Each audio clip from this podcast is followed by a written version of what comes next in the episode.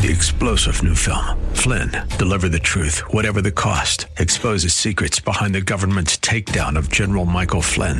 Flynn knew what the intel world had been up to. He ordered the first audit of the use of contractors. This set off alarm bells. He told the truth. He was the most dangerous person for Donald Trump to hire. They had to get rid of Flynn.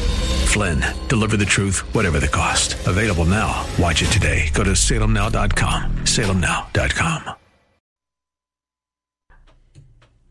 Yes, it is, and welcome back. 602 508 0960. Uh, Superman and DC Comics have changed uh, the Superman motto. Are you aware of that? You aware of that? Okay. We'll talk about that. It used to be truth, justice, and the American way. That's out. That's out. No, I, I wouldn't blame you for saying it's my truth, my justice, and some other way. Um, it's actually now truth, justice, and a better tomorrow. Truth, justice, and a better tomorrow. Um, this, by the way, uh, comes on Pronoun Day, International Pronoun Day, which the U.S. State Department sent out a tweet about explaining why, they, why, why it's important to um, to not be left behind. The Defense Department has instructions and guidance on how to uh, how to accommodate transgender members of the military. Check out page thirty-five. Check out page thirty-five if you want. It will um, it will show you that if you are in the military and you want to bunk with women, though you were not born one, um, the women are out of luck. The women are out of luck. Do you know who's probably not celebrating and sending out information on International Pronoun Day? Probably the Chinese Ministry of State, Foreign Affairs, the way ours is. Because what they're doing is working on hypersonic vehicles that can deliver payloads that we can't detect. That's what they're doing. We're working on pronouns. I'll say more about all of that later, but think about that. Truth, justice, and a better tomorrow. The better tomorrow replaces American way. So, for all of you who thought America was about tomorrow, all of America was about the future, America was about the land of hope, growth, and opportunity, I guess what they're also saying is that's not America. You wouldn't have to replace America with better tomorrow if you thought there was a better tomorrow embodied in the notion of America. But you know that's really not what they thought. What they thought was America's a down market commodity. What they thought was let's not train children to th- marry truth and justice to Americanism. That's what they thought. So, who and what country would you have them marry it to DC Comics? Who would you have truth and justice? What society um, uh, carries it more than America? If you ask the squad, it would be almost any of them. Almost any of them would be the answer. Just not here. I'm put in mind of um, Daniel Boorstin, the former Librarian of Congress, who, even though a old-fashioned liberal in the '60s could write, "When you steep society in anti-Americanism, please understand, you're not going to get America." All right, Greg in Paradise Valley on the newly named and discovered Maher Barkley syndrome. Hi, Greg. Yeah.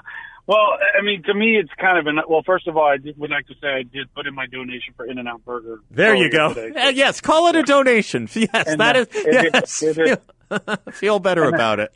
yes. I even said to the poor kid at the window, I said, "I'm here because of what's happening in California." Did yeah, you really? Did you say that? Oh, absolutely. Okay, absolutely. that, that that's an Yeah, important want- addendum. want- that's an important addendum. I want management. Yep. I want management to know why. Why? I mean, I go anyway. I, Yeah, I like. I've always sure. liked their stuff. But yeah, I want them to know I'm going there, and you know what? that pretty. I'll, I'll be driving out of my way, and I will be sitting in lines, which I used to hate. Uh, I will do it. Oh, Anyways, please, more um, of this. Okay, that's a good addendum to what I said on the reverse boycott. When you go, tell them you support Yeah. what they're doing in California. Tell them that. That's important that they know. Yeah, it's important that they know. correct. Nice. So, and then to your point about Bill Maher and the others, I, you know, obviously we have conversations. I do. I know you do it. You've done it for a living. The dip, most difficult thing about talking to somebody on the other side is, especially if you're trying to work with them and they're light on facts. I guess would be the most Okay. uh, generous the thing to say. Yeah. You hand them something like the, the two things. Like to your point about Barkley, what I used to say to people is, look, does the vaccine keep me from getting sick at, or getting the virus at all? Just getting it, just getting it on my body and getting it on my person. Does, does it magically put that pig pen bubble around me and I can no longer get infected or get or have the spore jump on my body? If the vaccine stops that, then that's great. But does it? Obviously, the answer is no. And then number two, would it then slow down, slow down, from- slow down, Greg. You and I know this. I want to make sure everyone heard what you said. Obviously, the answer is no. I just want people to know that. Okay, thank you, sir. Keep going. Correct. Mm-hmm. So, and then the, which brings the follow up question, and again, and this is in the spirit of does it protect others? If I have the vaccine and the spores are on my body, sick or not, does it keep me from spreading it? And I literally kept it that simple. Okay. Those are the two simple questions. Okay. Lots of people will stop and think, and even if they're vaccinated, I'm like, well, great, I, I don't care. But what I do or don't have, it shouldn't matter. If those two facts are true, that neither one of those two episodes or those two scenarios happen, then congratulations. You've got their parachute. You're wearing it. When the plane goes down, you're set. I'm not putting a parachute on. I'm dead. Then we're done. Because unless I grab onto your leg or do it, I mean, not to be just bad about it, but there is a specific reason you're getting it, and there's a specific reason I'm getting it, and neither of those reasons involve my affecting you or you affecting me. It, it, there is no effect. But I can do that with people. A lot of people will say okay, and other little things they'll say okay. But there is a little bit of, and and, and it's like uh, someone said on the show yesterday. I think she was filling in for Dennis Prager. Um, uh, Gorka had her on yesterday. Uh, Amala, I think is her name. Oh Holy yes, cow, yes, yes. I know who you mean. Isn't she Oh, one of his Tra- God. PragerU uh, spokespeople or students? I think so. Yeah. hmm Yeah, I don't know. Wow, that girl's brain. Oh yeah.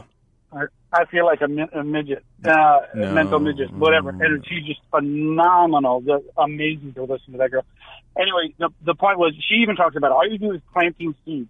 So if Barkley was to come out and say, look, from what I understand, if I get the vaccine, it doesn't stop me from spreading it around. So obviously we'd like to get the vaccine and maybe it's good for you. But if somebody on that side would say something just as simple as that, we could crack a nut in some of these doors because they're not going to listen. A lot of people will never listen to somebody on our side. They'll just say, well, you're making up your own facts or those are your own facts. That's their favorite saying that they have.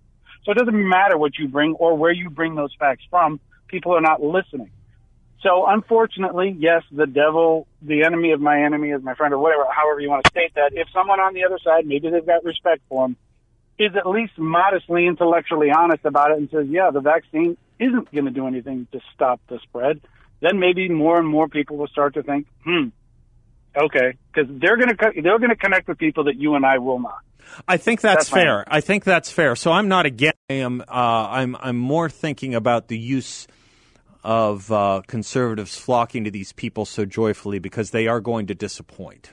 They are going to disappoint. But I'm not against them doing it. You stand with any man that stands right when he's right and depart from him when he's wrong, whether they're conservatives or liberals or, you know, right? I mean, right? Don't you? I, Correct. Yeah.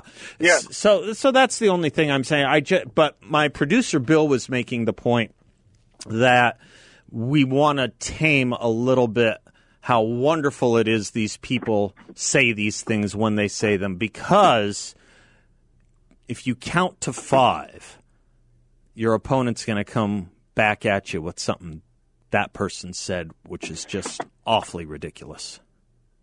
Oh, no Awfully doubt. No Okay. doubt. Yeah, we're probably on the same page here. I'm glad they are doing it when they do it. In the campaign for moral character, no alliances should be turned away, Charles Eliot of Harvard once said. yeah, we're in literally a guerrilla warfare for freedom right now. So in the in that stage, any bit of help you can get from any uh, source is going to help break this down because people well really put, have, uh, Yeah, no, like you know, have no idea what they're doing. That is giving all these- very well put. That's very well put. Um, I appreciate it. You know, I appreciate it, and I like everything you did with In and Out too. First of all, call it a donation. second, and second of all, when you go at the window, tell them I'm here because of what you guys are doing in California. Cowboy up, man. I guess you can't Amen. say that anymore. Someone told me that another who Terry Bradshaw got in Oh, trouble goodness. for saying that he liked someone in a cowboy outfit. Did you hear about this? You can't be cowboys anymore. Maxine Waters told us that a month ago. I guess we didn't believe her. Greg, bless you, sir. Thank you. I'm Seth. We'll be right back.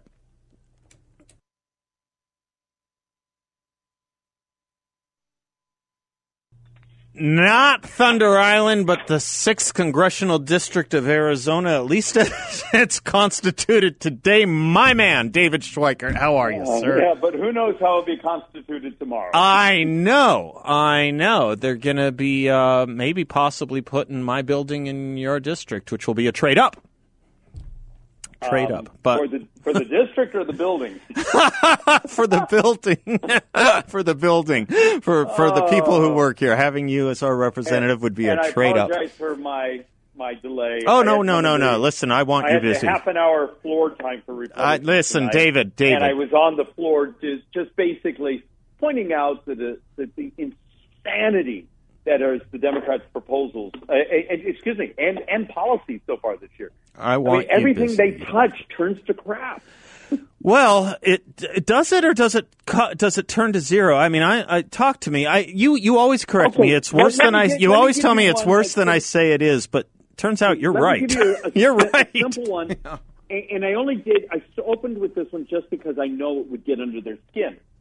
So under President Trump, the use of coal fell by thirty percent.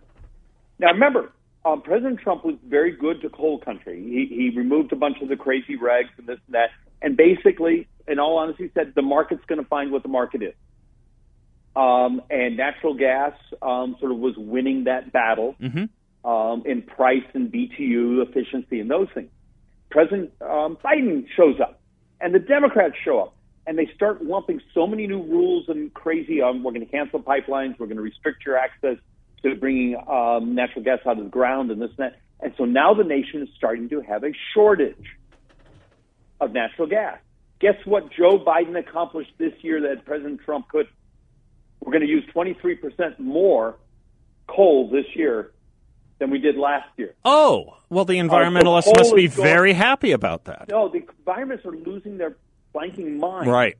Right. But they can't say it out loud that their policy on screwing up the energy markets not only mean that we're going to be burning a whole bunch more coal, but it also turns out that in some parts of the country, poor people are going to be paying double to heat their homes this winter.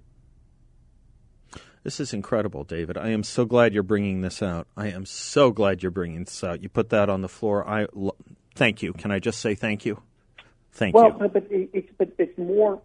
See, you know my frustration. Uh, Like if you and I go to Fox right now, it's a horrible story about you know a, a beautiful young woman who's lost yeah, her life sure. and Sure. that. Sure. But in Washington right now, we have pieces of legislation that will change the fabric of the country forever. Right. It will change the tax code. It will change the spending. We will take the majority of our society and functionally make them addicts to, to a monthly check from the federal government. And it's designed to keep the Democrats in absolute control and power over our lives because how many people saying, well, I get 300 bucks a month from the Democrats. The Republicans say they're going to take it away. What's going to happen in the election? And that's how cynical the Democrats are. This stuff should be front page, front story on every discussion, and it's not. And is it is it is it because it's complicated? Is it because it has big zeros, a number of zeros behind it? Um, It's item it's item 100 uh, or one out of 100 depending on how you rank it, but about 100 items since uh, since Joe Biden has been sworn in that if it were a news story on CBS, NBC or ABC would have been the story of the year. But it gets a mention it- and it and they move on and we just move on. We just move on. Yeah, to the and look, I I had a half an hour, and I just I you know I like to use charts because of the visual. Oh, you're help. great with them. And I Yeah. couldn't I couldn't even get close to all the charts we wanted to make. Do you remember how they used to attack President Trump on he's demanding NATO countries pay their fair share? Yes. Oh, he's going to break NATO. Guess basically who has gotten close to breaking NATO is Joe Biden. You bet. Um, we've had multiple conversations because I do a lot of trade. I'm trying to reform the World Yep. Trade Organization. Yep. It's part of you know being in Ways and Means. And you talk to some of the British MPs, and they're livid. Yep.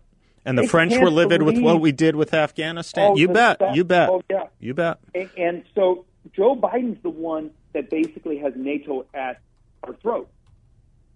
Um, so on one hand, we we got them to pay their fair share, and it, so it's like every. But how often do you hear that in mainstream media?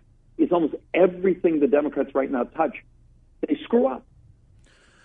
David, um, let me uh, let me thank you. Let me also ask you, if appropriate, once those uh, posters you don't have all the time in the world to, uh, uh, given the rules of Congress, to put up. If you have a deck that you can send me or you're someone on your staff, I'll do it. I'll do it here. I'll I'll, I'll I have- credit you I and I will put them out. I'll put them out. I have one I will send you in a couple moments. Great, and great. It's from Brian Riedl. Oh, I know Brian. Love him. Yeah. He, he's one of my buddies. Oh, good. Manhattan Institute, you need to see what's about to happen to U.S. debt, and and and it, it, it's so in nine years we hit 106 percent of debt to GDP, Mm-hmm. and that's so publicly held. So and we used to say 100 percent was a disaster. Yeah. now we're, we're already going to be at 106. Yeah. With the Democrats' proposal, we're going to be at 129 percent of debt to GDP in nine years. When you come next week, I know we had to do an abbreviated session today, David, but when we talk next week, I want to talk about the volitional deliberateness of some of this, you know, if we can. You know, the deliberate effort by the left, by the Democrats to to increase the debt and increase the dependency. Can we talk about that next week a little bit? I- I've worked on the theory. They want a value added tax. They want to sweep our retirement account. Um, they functionally want the European model where they get to be all powerful. Yeah, so that's- we'll talk about it next week. Yeah, no, I'd love to do it. I'd love to do it. And uh, just in passing, you know, I just want to mention as well. Uh, if you, uh, I'll send it to you if you haven't seen. I'm sure you have the Tax Foundation on what the Trump tax cuts have done.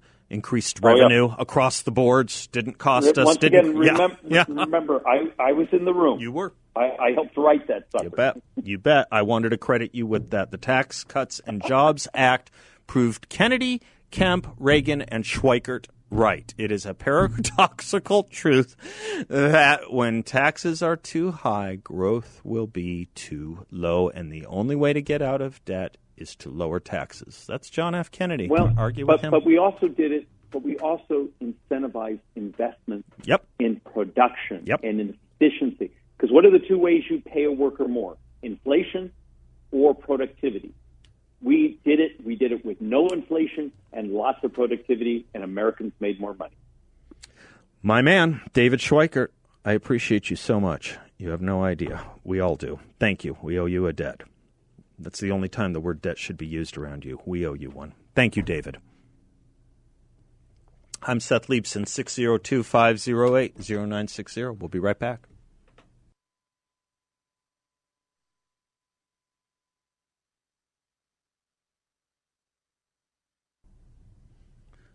I need a um, I need a physics teacher or a mechanics teacher or something, someone who knows uh, automobiles.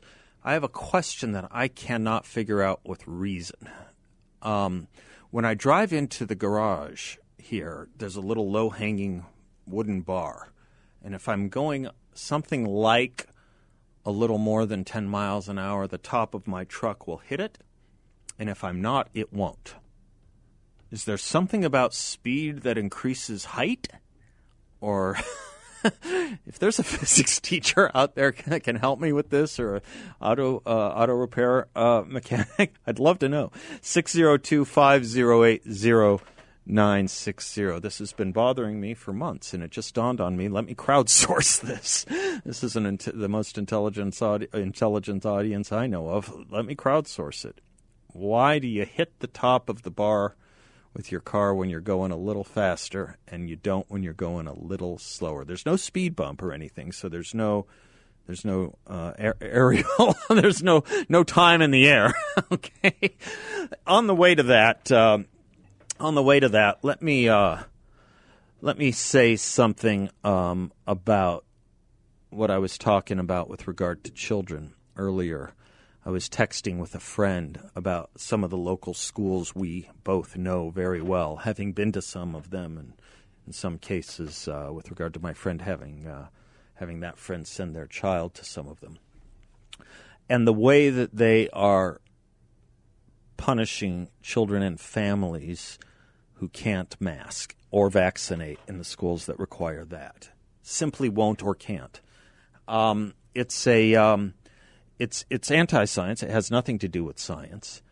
It has everything to do with punishment and shame. It has everything to do with punishment and shame. And I was talking with uh, Dr. Bennett about this morning on his podcast. It'll come out tomorrow or the next day. And so, something dramatic, something dramatic changed over the past year and a half that COVID seemed, or COVID mitigation strategies seemed to be the catalyst of, or the accelerant, the fire accelerant of. We have read for years about attacks on childhood, societal, social attacks on childhood. And there have been books, uh, ending childhood, saving childhood, that, that kind of thing.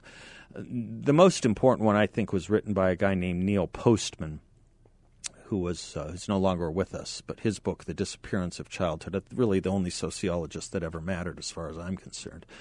But when you look at some of the things we were warning about last year, and you look at some of the absurdity and irrational things schools are doing now um, with regard to these children, uh, I don't want people to be surprised by but nor do I want them to ignore, which is my bigger fear. Reports like just came in from the American Academy of Pediatrics, the American Academy of Child and Adolescent Psychiatry, and the Children's Hospital Association, declaring a national emergency in children's mental health. Um, the pandemic, they write, has brought on physical isolation, ongoing uncertainty, fear, and grief. Emergency departments for mental health emergencies from children rose by 24% in the age category of 5 through 11 years and 31% for children ages 12 to 17. ED visits, emergency department visits for suspected suicide attempts increased nearly 51% among girls aged 12 to 17 over the data from 2019.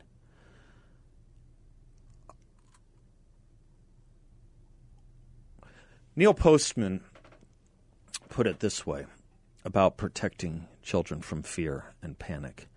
And he was talking about the use of fairy tales. Do we still tell children fairy tales? I know in uh, families here, young families here, they do. He wrote that the importance of fairy tales lies in their capacity to reveal the existence of evil. They're not shy about evil, to reveal the existence of evil in a form that permits children to integrate it without trauma. And it's possible not only because the content of fairy tales has grown organically over centuries and is under the control of adults, by the way, but also because the psychological context in which they are told is usually reassuring and is therefore therapeutic through the use of heroism. I have a lot more to say about this, but heroism that we teach children in their fairy tales. Think about that as we denude Superman of his Americanism. I'm Seth. We'll be right back.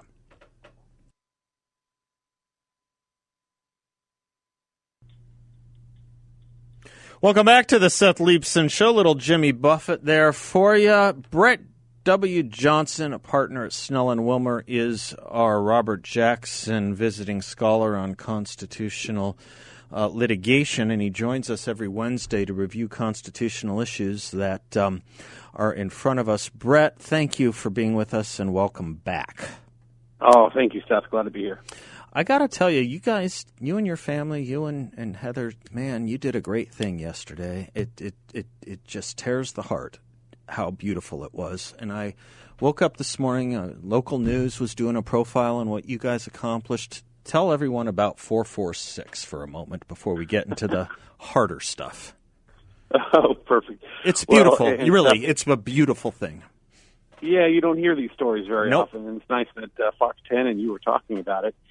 So, you know, Troop 446, Scouting in America, um, live and strong. Um, they do a once a month uh, a conservation uh, electronics uh, swap meet type thing where they take old electronics and then they try to sell them or uh, you know recycle them. And um, you know, this past Sunday, um, showed up at 5:30 in the morning, and uh, our trailer was gone for the troop. Um, you know, you have 30 boys show up, and they're there to do good community service, and uh, immediately disheartened by the experience, but the great thing was uh, immediately moved to action. Um, you know, recovered quickly and did a whole day of service without a trailer. Um, and then the word went out that the trailer uh, obviously was stolen. Um, in good scouting fashion, they for, forgave the thief um, and and immediately said, "How are we going to continue to uh, accomplish the objective?" And the word went out um, for a fundraising activity. Um, they sought uh, six thousand dollars and in less than six hours raised nine thousand. You betcha. Um, just from good, good-hearted people, including yourself, Seth. I really appreciate no, that. Including but, a lot of great it, people. It, a lot of great people. Yeah. So our buddy it, Tim Jeffrey stepped up in a big way. He deserves a special Absolutely. shout out. A lot of people did. You guys Absolutely. are amazing. Just amazing what you did. And good for Fox 10 for covering it this morning, too. Good for you guys for being involved in it. Thank you. Our community thanks you. And thank you for making our community better, Johnsons. That having been said, I'm getting a lot of questions, Brett, about claims over religious exemptions for vaccine mandates. In fact, one physician locally was telling me he tried to get a religious exemption for himself and he was denied it. Can you talk to us a little bit about the constitutional contours of these claims for religious exemptions from vaccine mandates? Yeah, no, this is obviously a very big topic, and you know, both at the federal level, and the state governments, and, and uh, even private employers are trying to to get into the mix on this. So, just ways background, everybody. Obviously, you know, going back to Civics 101, there's the First Amendment of the Constitution, which entitles everybody to freedom of religion in the United States. Um, you know, all state governments, local governments have to follow that. Um, as part of that, there's the Title VII of the Civil Rights Act, which is basically the federal law that implements protecting that right throughout America. And what it basically says is is that um, a law cannot interfere with your religion, and so much as if you if you're able to um, express what that religion um, belief is, you should be exempt from the overreaching federal or whatever legal um, statutory framework. So, in, in the context of, of COVID 19, unfortunately, just as we discuss every week, it, it's different application depending on who's trying to do the applying, Mhm. um, unfortunately. Mhm. So, whether it's a private employer, the government, et cetera, but there needs to be some reasonable accommodations for religious beliefs. Unfortunately, that does not look at the hardship on the employee. It looks at the hardship on the employer. Mm-hmm. And so when the employer, you know, um, if, if they cannot give a reasonable accommodation to the individual, um, then they're able to, unfortunately, t- take uh, employment action against them. So, if an employee wants to claim a religious exemption from his employer as a matter of first impression, what should he or she, what do he or she have to consider when you're talking about that burden? They, they have to really look at the belief structure of the religious practice. Okay. And it's a very subjective for themselves, Yeah, right? right. How I, um, you know, I'm Catholic. There's a thing called cafeteria Catholicism, where it's like, hey, I pick A, B, and C. I, I know you well enough to know that you're not in the cafeteria. That's all right. I know you well enough. so, but, but but that's that's the context is is that is is it rooted in your belief structure and can you express that? Okay. Now, you're not, most employers are not going to look at your religion. Did the Pope agree to this? Did the Christian Science right. Um, religion agree to it? Right. And and then, but one of the questions that has come up is employers are saying. Um, answer this questionnaire. Yeah. Okay, yeah. so for for Catholics, it's a big issue. Is obviously abortion sure. um, and fetal cell issues. Sure. And so the questions aren't necessarily about abortion or that issue. They say, do you are you vaccinated for A, B, and C? Without telling that it's very similar to the current, um, you know, COVID nineteen vaccine. And then if you answer yes on those, then and it's showing that you're not carrying out that belief in other areas. Now, there's a lot of questions about whether or not that's appropriate and whether or not those questions are appropriate. And there's lit- litigation going on um, around the country about that already. The Supreme Court weighed in a little bit on religious freedom or claims of religious freedom earlier this year. If I'm, I think it was earlier this year, out of when it came to adoption in the Pennsylvania area, if memory serves. And I'm wondering if you think the Supreme Court is going to fairly soon change its doctrine on religious exemptions and the First Amendment because they did change it in 19 they made it a little harder in 1990. They made it a little harder than it used to be in Smith, Oregon, didn't they? I don't mean to get dorky on you. No, no, no, no. You're you're you're right. They did uh, for for the employee. Definitely, they made it. They made it uh, that way. I mean, you don't have to even look at the Pennsylvania um, adoption case. You Okay. can even look at some of the last COVID cases Okay. where state of California tried to um, restrict, um, you know, masses and, and religious celebrations in California due to COVID, and and the Supreme Court basically stopped that because the government did not have a, a basically a compelling reason to do so. Usually, the standard is rash, what's called rational basis. Oh, compelling standard would be great. Compelling Yeah, standard yeah, is what it used to be, right? Until 90, That's- right? That's what it, yeah. that's what it was. That's definitely what it used to be. And and um, based off of recent recent, at least you know, reading the tea leaves, it's quite possible the Supreme Court's going to go that back that route. It looks like it's being championed primarily, if I read right, people like Samuel Alito. He wants to revisit this in a big way. If I read that Pennsylvania case, I'm going off memory, so you feel free to correct me whenever I'm wrong.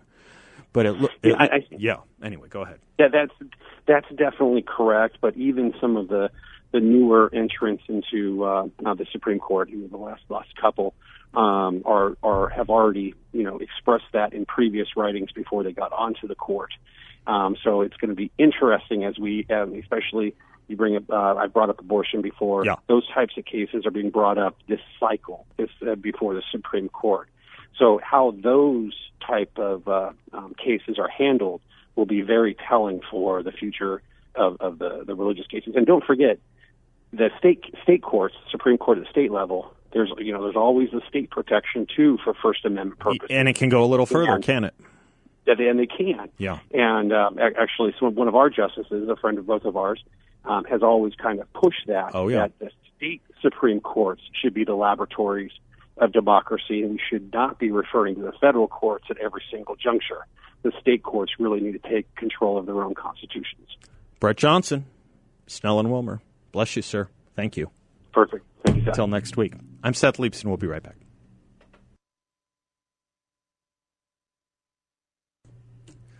So when I, if I'm thinking that or singing that while I'm driving to the garage, I'm going to hit. The, I'm going to hit the car. If I'm if I'm driving a little fast, I'm going to hit the top of my truck against the the uh, the uh, the warning piece of the the dangling warning wood that says whatever it says. And I'm wondering why that is because if I go slow, it doesn't happen. John in Phoenix has a has a theory on this. John, thanks for helping out. Yeah, hi Seth. I work with um, automotive motion a lot, Oh, good. and uh, and I'm an observer, and I've you know had you know physical uh, inter interplay with it, so to speak. Yeah. Um, back in the day when the Honda Goldwing came out, uh, it was a shaft drive with a pretty potent engine. Yeah. Um, they people were noticing that when they'd accelerate the motorcycle instead of the uh, front end coming up, the back end lifted. Oh, And okay, It, it was explained because it was a shaft drive okay, and it was torquing the, the swing arm. uh huh. Anyhow, what you've got going on with your vehicle in the garage is, is a combination of aerodynamics, sprung and unsprung weight, and uh, acceleration. So I'm not sure if you're accelerating under that bar or just Yeah, so uh, that's what I noticed. So you know, you you tend maybe sometimes to accelerate a little bit as you're making a turn. Sometimes once you make the turn, and that's right where the entrance to the garage is. So I think it's when I accelerate, I'll hit the top of the thing. But if I am cognizant most days and not doing that, I don't hit it. Yeah, because when, when you're when you're accelerating, you're pushing your back wheels, uh, trying to push the whole car forward, and it uh, essentially transfers the load to the rear of the vehicle, letting the springs on the front end lift the nose up a bit. No kidding. I always felt in this truck that the truck. The, okay, there you go. I always thought it was a little light up front, but that is what makes it feel lighter. Acceleration. That did it, John. That answers the question. Acceleration lifts the front. Yeah, Beautiful. basically that's it.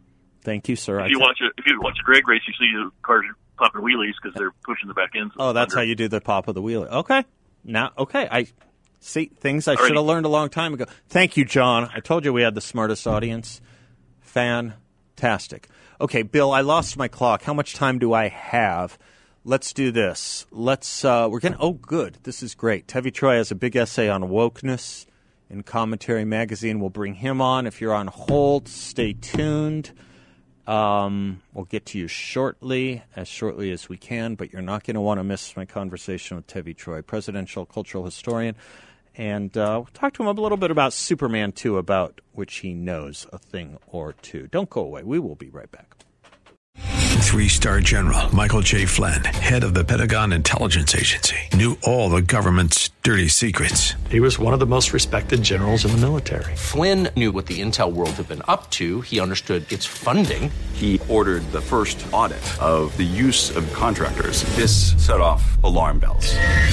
The explosive new documentary, Flynn, Deliver the Truth, Whatever the Cost, uncovers the facts behind this scandal. Flynn told the truth. He was the most dangerous person for Donald Trump to hire. I find out the worst enemy that I'm going to face in my life is right here in America. They took my assessment and they wanted me to change it. And I was like, I'm not changing it. They had to get rid of Flynn. With in depth interviews, archival footage, and never before seen personal records of the man behind the headlines. I just felt like I was drowning. Flynn, Deliver the Truth, Whatever the Cost. Available now. Watch it today. Go to salemnow.com. Salemnow.com.